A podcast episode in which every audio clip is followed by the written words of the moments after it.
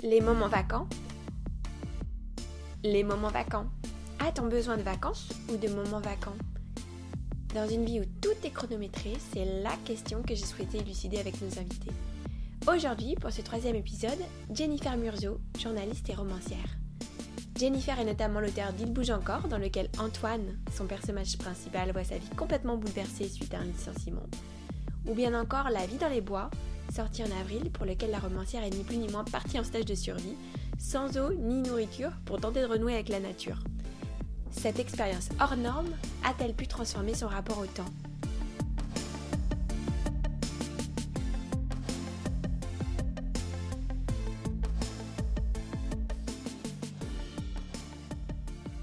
Pour toi, Jennifer, quelle est ta définition des moments vacants? Est-ce que tu en as? Et à quoi ça te fait penser euh, alors, je me dis que j'aurais dû préparer une réponse. Je savais que cette question serait posée parce que j'ai écouté la précédente émission, donc je suis vraiment euh, une mauvaise élève sur ce coup-là. Mais donc, je vais donner une réponse spontanée. Euh, non, j'ai pas de définition, mais si je dois en livrer une là, je dirais que les moments vacants, ce sont des moments qu'on vole au quotidien. et qu'on s'approprie. J'ai l'impression que les moments vacants, c'est l'exercice euh, d'une certaine liberté, en fait. J'ai l'impression que c'est ce qu'on c'est ce qu'on attrape au vol et qu'on qu'on garde pour soi et c'est une coupure dans l'espèce de, de, frénésie qui est censée être nos vies euh, en ce moment, enfin à notre époque. Et si c'est euh, si quelque chose qu'on attrape au vol, ça veut dire que c'est quelque chose de spontané qu'on ne peut pas maîtriser, qu'on ne peut pas imposer, qu'on ne peut pas programmer? Moi, j'ai de la chance d'avoir une vie assez anarchique parce que je suis freelance et tout ça, donc euh, je peux me permettre cette spontanéité. Je conçois qu'il y ait des gens qui puissent difficilement, enfin plus difficilement, euh, euh, les attraper au vol, donc qui aient besoin de les programmer. Donc si, j'imagine que ça se programme. L'important, c'est de... Ouais, j'ai vraiment l'impression que c'est un peu reprendre le contrôle de sa vie que de, que de s'aménager ces moments-là qui ne sont pas productifs, qui ne sont pas scolaires, qui ne sont pas... Euh, qui sont un peu irrévérencieux, quoi, qui, qui, qui jouent pas le jeu de ce que la société attend de nous. Donc c'est de l'indiscipline. oui, c'est de l'indiscipline. Et à ce titre, c'est vrai que euh, ça, pourrait contrevenir à l'idée de, de, euh, programmation, quoi. Mais, mais cela dit, je pense que ce qui est essentiel, c'est qu'ils existent, qu'ils soient programmés en, en, amont ou pas. Pour toi, est-ce que c'est un temps de lecture? Est-ce que c'est un temps pour regarder par la fenêtre? Est-ce que c'est un temps euh, pour euh, rêver à tes prochains romans ou, euh, c'est vraiment être totalement oisif, prendre le temps. Pour moi, lire, ce n'est pas un moment vacant. C'est un moment extraordinaire et je, je n'hierarchise pas la valeur de, des moments, mais en tout cas c'est pas un moment vacant. Un moment vacant pour moi c'est vraiment un moment de rien et c'est un vrai défi de faire rien et même pas de rien faire, de faire rien, que ce soit une activité, que ce soit un, parti pris, euh, une ambition. Euh, donc euh, si on lit ou si on, écrit à son journal ou je sais pas quoi, pour moi c'est pas du tout vacances, ce sont des moments qui sont au contraire très denses. les moments vacances, c'est, à mon sens, c'est rien du tout. Donc effectivement, c'est pas mal regardé par la fenêtre. j'ai une passion pour les voyages en train où je ne fais rien. Et j'ai des livres et j'ai plein de trucs à faire. Et, à chaque fois, je vois des gens qui regardent des films et tout ça. Je dis, mais non, mais regardez par la fenêtre, c'est tellement bien. Et là, typiquement, il n'y a pas plus tard qu'il y a quatre jours, je suis rentrée d'un voyage, j'avais à peu près deux heures et demie de train, et à chaque fois je me colle à la fenêtre, ça c'est très important que je sois côté fenêtre évidemment, je suis très malheureuse si je suis côté couloir, mais, euh, mais je regarde et ça me met dans une transe hyper molle, où on voit le, paysage comme ça qui défile, et ça permet, euh, j'écoute de la musique, et, euh, et, ça permet vraiment de, divaguer, de dériver comme ça en regardant le paysage, et c'est fantastique. Et là je fais rien, enfin je voyage, mais moi, je suis complètement. Donc, j'ai découvert vraiment ce plaisir, mais infini, de rien foutre et de regarder par la fenêtre. C'est fantastique. Donc, moment vacant, pour moi, c'est rien du tout. Ça consiste vraiment à être un peu immobile, oui. Parce que même se promener, pour moi, c'est même pas vraiment un moment vacant. C'est, on est déjà dans un. Je sais pas comment dire. Pour moi, moment vacant, c'est vraiment être immobile et inactif dans une forme de, méditation. Quoi. On est des êtres d'hormones et donc selon les stimuli qu'on reçoit ou, pas, euh, on a des réactions hormonales qui se font qui sont différentes. Et donc je me dis qu'effectivement, quand on est dans un état euh, quasiment végétatif comme ça, de pure contemplation, on doit euh, sécréter des hormones qui sont différentes de celles qui, nous agitent toute la journée au quotidien. Mais je, je suis quelqu'un de très nerveux. Je suis assez angoissée et tout ça. Et dans ces moments-là de, de glande absolue, que je me permets pas si souvent, hein, d'ailleurs, je me les permets même trop rarement, je suis bien en tout cas.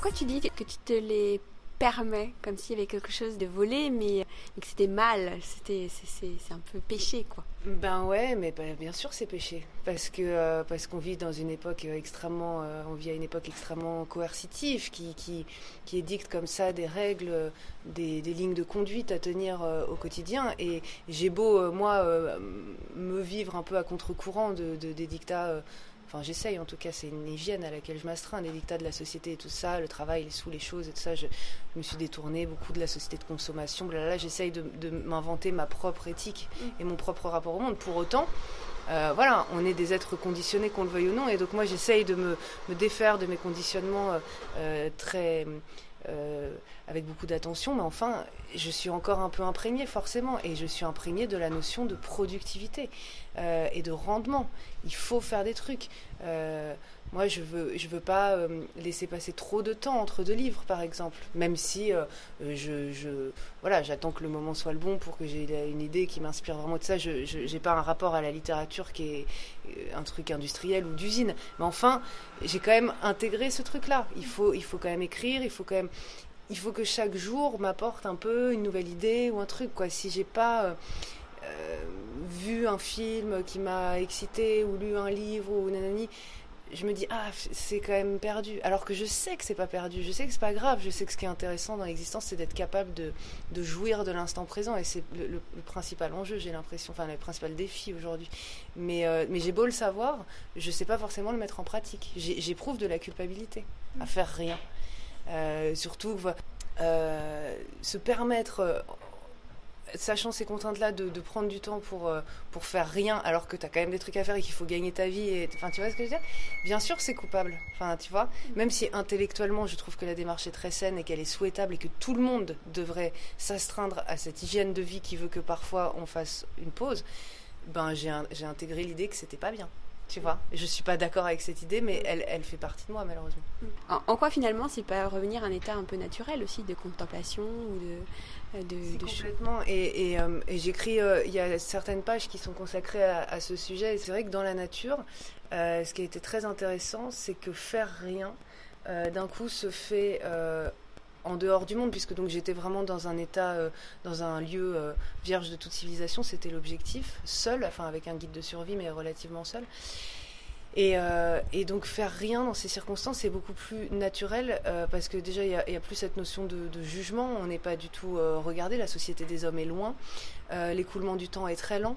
Euh, moi, j'étais au bord d'une rivière. Euh, euh, tout est lent. On voit à quel point l'écoulement de l'eau est lent, le bruissement des feuilles est lent. Tout est très calme. Il n'y a pas cette espèce de vitesse frénétique que nous, on a intégré physiquement comme la normalité, alors que ça n'est pas normal. C'est le contraire de la nature, quoi. Le, fait d'aller très vite, de se déplacer très vite, de, rouler très vite, etc.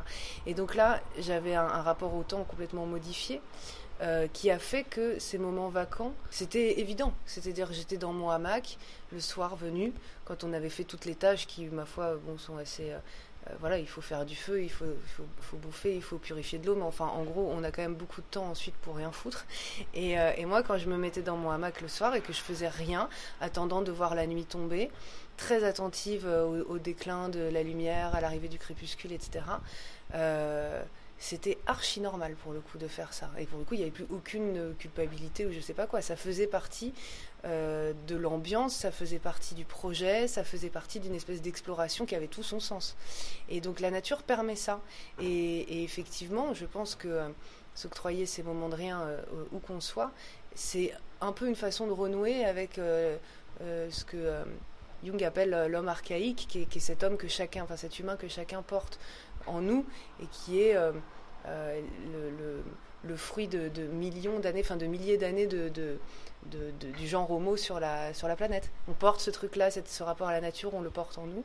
Et, euh, donc, il, est frétillant, il est, vachement étouffé par la société, mais il existe et, c'est assez facile de le réactiver. C'est vrai que quand on dort dehors et qu'on passe comme ça plusieurs jours euh, au fil de l'eau et tout ça, enfin bon voilà, sans, euh, l'agitation de la civilisation, et ben ces moments-là s'imposent très très simplement. Et je pense que c'est parce que ça répond à ce qui fait du bien à l'homme archaïque.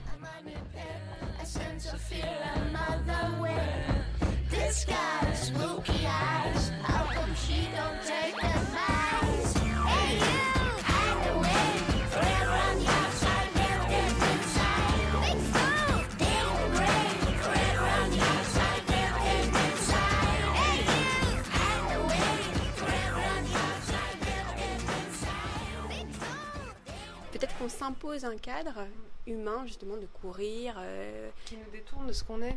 Qui nous détourne de ce qu'on est. Mm. Il y a le côté aussi très voilà, capitaliste, de productivité. Aujourd'hui, même partir en vacances, il faut profiter de ces vacances. C'est euh, peut-être ce qui est un peu le fil conducteur aussi entre tous tes romans. Vit dans une époque où l'action, pour ne pas dire l'agitation, est très valorisée. Et donc plus on fait de choses et plus on dit qu'on est charrette, plus euh, c'est cool et plus euh, on fait semblant de se plaindre, mais en réalité on se gargarise quand on dit ah, je suis charrette, j'ai pas le temps et tout ça. Et les gens ils aiment bien dire ça quand même. Et moi à chaque fois qu'on disait que j'entendais ça, je me disais mais c'est terrible. Enfin T'es en train de dire que t'es privé d'un, tu vois, du, contrôle de ta vie. T'es charrette, t'es, sous l'eau, t'es machin. C'est quand même des expressions qui sont pas très heureuses, quoi.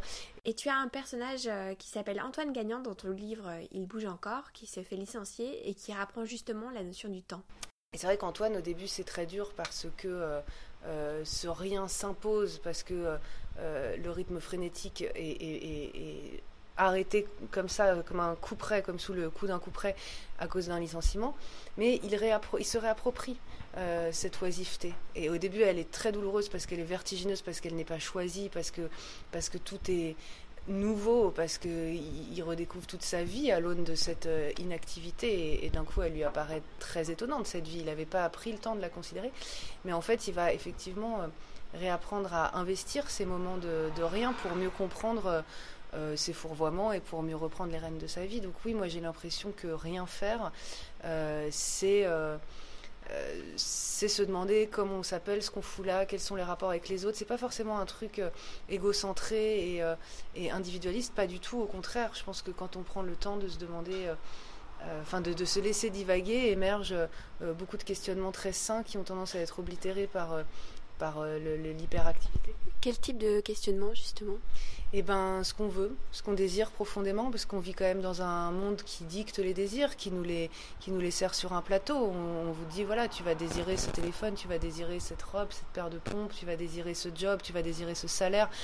On, nous sert des désirs préfabriqués et c'est très compliqué euh, de séparer le grain de livret et de voir euh, en quoi. Ah, mais en fait, non, je ne désire pas profondément ça. Et parfois, euh, si on est pris dans un, rouleau compresseur comme ça pendant plusieurs années, on, est, au bout d'un moment, je pense, plus du tout capable d'identifier ses désirs propres parce qu'ils sont tellement loin, tellement enfouis et ils ont été tellement euh, noyés au milieu de tous ces autres désirs que la société nous a vendus comme, comme, des, comme quelque chose qu'on voulait vraiment que ben on n'arrive plus à les déterrer. Et j'ai l'impression que les moments vacants permettent ça, permettent de les faire émerger. Et donc il y a la question du désir au sens large, euh, donc la question de la trajectoire existentielle, et puis il y a la question aussi du rapport aux autres. Je pense que quand on se retrouve tout seul à, gamberger comme ça et à, et à, divaguer, on se demande aussi euh, voilà ce qu'on fait là, quel est notre rapport avec les autres individus, quel est notre rapport au sein de cette planète aussi. Enfin, tu vois, euh, on est en pleine crise écologique gravissime, etc. C'est aussi ça, c'est aussi tiens, mais je fais partie d'un tout, je fais partie d'un truc hyper complexe, mais mais je suis un acteur de ça. Donc, euh, est-ce que ça me plaît l'état du monde et tout ça Et tu vois, ça permet de d'un coup de se demander si, euh, si on est d'accord en fait avec l'époque et avec le monde dans lequel on vit. C'est peut-être pour ça que ces moments vacances sont si subversifs finalement. Ça remet en cause l'ordre établi. C'est une forme de désobéissance, complètement. C'est de la désobéissance de, de, faire rien. C'est vrai que la notion de désobéissance euh, euh, m'est très séduisante. Moi, j'adore ça. L'idée de désobéissance, je trouve ça éminemment séduisant et est-ce que tu dirais que pour euh, s'octroyer des moments vacants, il faut avoir conscience de sa finitude? Ouais, Carrément. Moi, je. Ouais. ça a été une prise de conscience assez lente, ça, parce qu'on l'apprend à l'école et tout ça, et les philosophes et la finitude. Bon. Mais ça reste des concepts assez abstraits, tu vois, tu sais que tu vas mourir. Mais en fait, tu le sais pas vraiment. Enfin, tu vois, c'est comme un truc qui est pas vraiment intégré. Et en fait, au-delà de la finitude, moi, je me suis dit, euh, je vais vieillir. En fait, je me suis vue vieillir un peu, tu vois, ces derniers temps. Et euh, les cheveux blancs, les rides et tout ça. Et je me suis dit, ça me posait pas de, de, problème. Enfin, je me dis pas, ah, catastrophe, j'ai pas envie de me teindre les cheveux et tout ça, c'est pas le problème. Mais juste, il y a cette phrase sublime que je vais complètement euh, massacrer parce que je m'en souviens pas exactement, mais dans Belle Amie de Maupassant, où, euh, où, Maupassant décrit un, vieil homme euh, il raconte comment la, la, mort s'est invitée dans chacun des pores de sa peau et des sillons de ses mains, etc. Et que c'est des stigmates quoi, de la mort qui est, qui est là en embuscade et qui, qui, qui l'attend avec sa faux et tout ça. Et donc, bref, je, oui, ça, ça, joue dans le fait que quand on a conscience de ça, de la, vieillesse qui, arrive et du fait que tout ça, ça va pas durer si longtemps, euh, ben on est peut-être plus attentif à,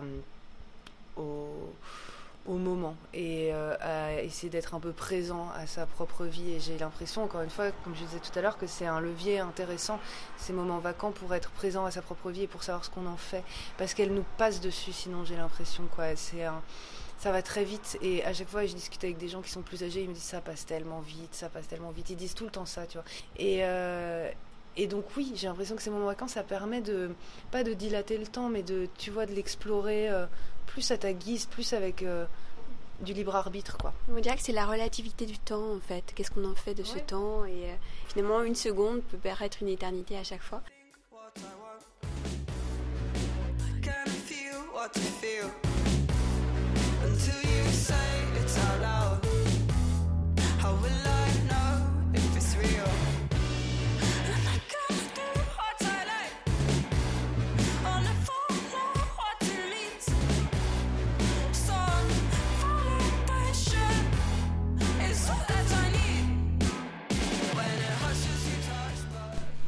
Est-ce que tu as des, auteurs ou des poètes ou euh, euh, oui des écrivains qui ont écrit sur euh, l'idée des moments vacants et qui t'ont particulièrement marqué?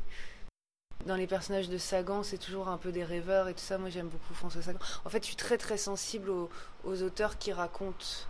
Sagan qui a une notion de la vitesse aussi, qui est assez particulière et de la rapidité, de la maîtrise du temps. Ouais, c'est vrai. Mais, euh, mais pour autant, ces, personnages sont souvent assez indolents, tu vois, comme ça, un peu, un peu mou du genou, ils boivent du whisky, ils sont bien. Et, euh, non, en fait, je pense, j'ai pas d'exemple à part la Sagan qui, me viennent, mais, mais en revanche, euh, je sais que je suis, c'est quelque chose qui me plaît en tant que lectrice. J'adore qu'on explore. Les, auteurs qui explorent ça, qui explorent le contre-courant, qui explorent des personnages un peu perdu qui se cherche et qui se trouve. Et souvent, on se trouve, euh, encore une fois, dans, dans ces moments de rien. Donc euh, là, je ne peux pas citer de titre en particulier, mais je sais que c'est une source d'inspiration. Crois-tu que nous allons euh, gagner cette bataille du temps et in fine changer de paradigme? Moi, parfois, j'ai l'impression d'être trop optimiste, mais je veux croire que le système économique qui gouverne nos vies actuellement est voué enfin va s'effondrer, qu'il soit voué à s'effondrer, j'en doute pas, mais qui va, euh, alors pas s'effondrer parce que le terme est, trop violent, mais qui il va tomber en désuétude, quoi, et il va laisser place à autre chose, parce que de toute façon il n'est pas tenable euh, d'un point de vue écologique, donc c'est tout con. Euh, et puis par ailleurs, il, il, corrompt les âmes, il rend les gens pas heureux, quoi, ça j'en suis absolument persuadée.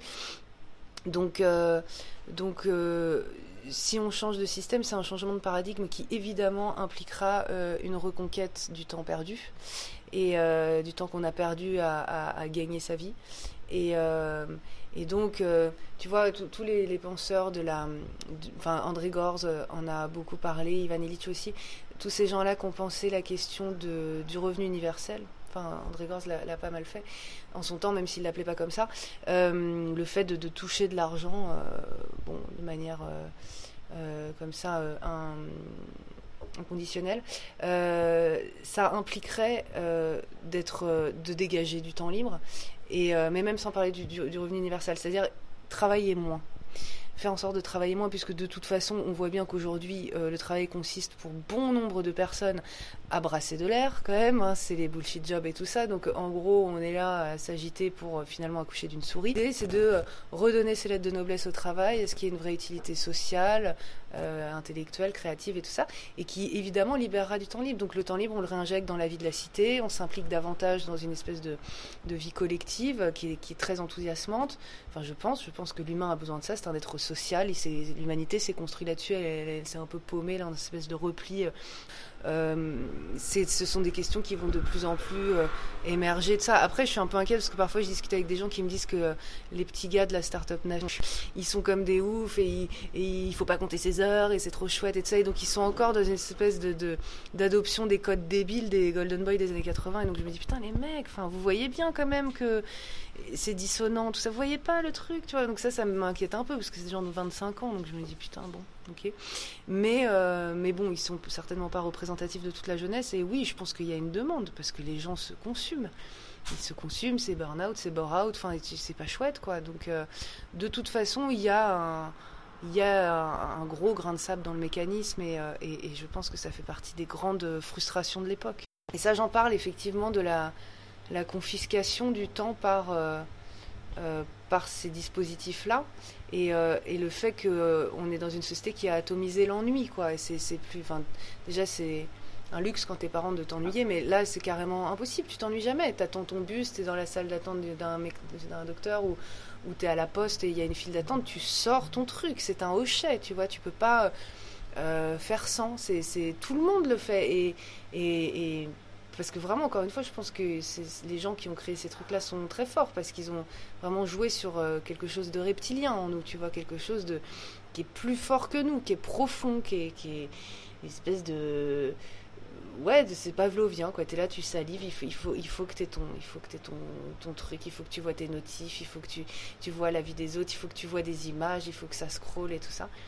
Et alors moi je suis pas du tout Candy Crush et tout ça, ça j'ai jamais, euh, jamais, euh, ça me fait, enfin ça, ça m'intéresse pas du tout, mais je suis toujours étonnée quoi de voir les gens qui empilent des bonbons et tout. Je me dis putain c'est chaud quand même. enfin tu vois la confiscation du temps, euh, c'est à tout prix. Il faut atomiser le, le, le, le la vacance, le, moment où il se passe pas un truc, où, où, c'est une forme d'attente. Il faut l'atomiser à tout prix. Il faut qu'il y ait un truc, il faut que t'empiles des putains de bonbons quoi. Oh, c'est terrible quoi.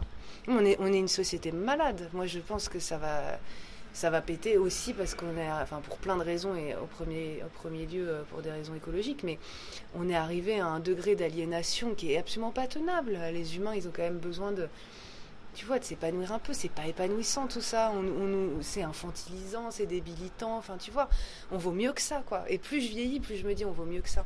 Finalement, on a l'impression que s'octroyer des moments en vacances, c'est s'extraire de la matrice.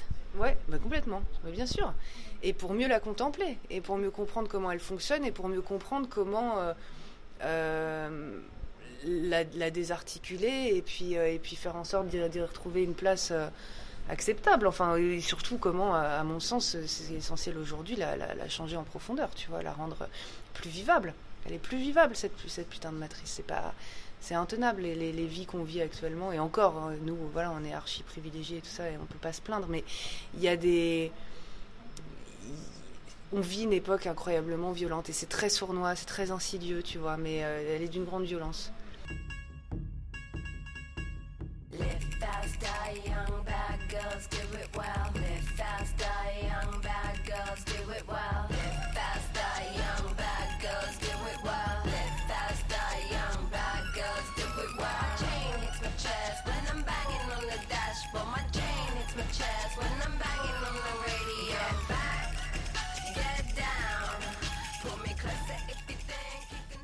temps est une fiction. Moi, cette phrase, je l'ai pas comprise tout de suite, tu vois. Et encore aujourd'hui, elle m'apparaît comme un truc très nébuleux, tu vois, parce que le temps est une fiction. Bah non, quand même. Enfin, tu vois, on voit bien que le temps, c'est la mort, c'est le cycle des saisons, c'est des trucs implacables qui font que bah, le temps passe, ça se voit puisque tu prends des rides sur la gueule et, que les feuilles tombent des arbres. Enfin, tu vois, pour moi, il y avait des preuves euh, très tangibles du, du temps et du fait qu'il n'est pas une fiction. Et puis plus ça va, plus j'ai, oui, plus j'ai compris ce que ça voulait dire et et c'est marrant de voir comment le temps a été euh, privatisé, tu vois, comment il a été à son tour, comme tout dans ce bas monde, euh, le, jouet et une ressource du néolibéralisme. Mais, euh, mais moi, ce qui, me, ce m'enthousiasme, c'est que, que je sens un frémissement, tu vois, auquel je participe, justement de réappropriation de de tout ça, de tous ces biais existentiels qui font que on est agi ou on n'est pas agi et on est un peu plus euh, en contrôle et on recherche euh, quelque chose de, simple, de sain et d'épanouissant. Et donc, euh, je veux croire que que ça va aller. J'ai juste peur de la transition, mais, mais je, sais qu'on va aller vers quelque chose de mieux et, où cette fameuse fiction du temps va être mieux investie, tu vois, pour, pour, pour des choses plus. Pour plus de bien collectif, pour plus de, de de plaisir, pour plus de joie, pour plus de simplicité, tout ça. Mais c'est un levier immense, le temps, évidemment. En plus, on en a si peu à vivre, tu vois. On a quoi 90 balais à vivre sur cette terre, c'est tellement peu, quoi.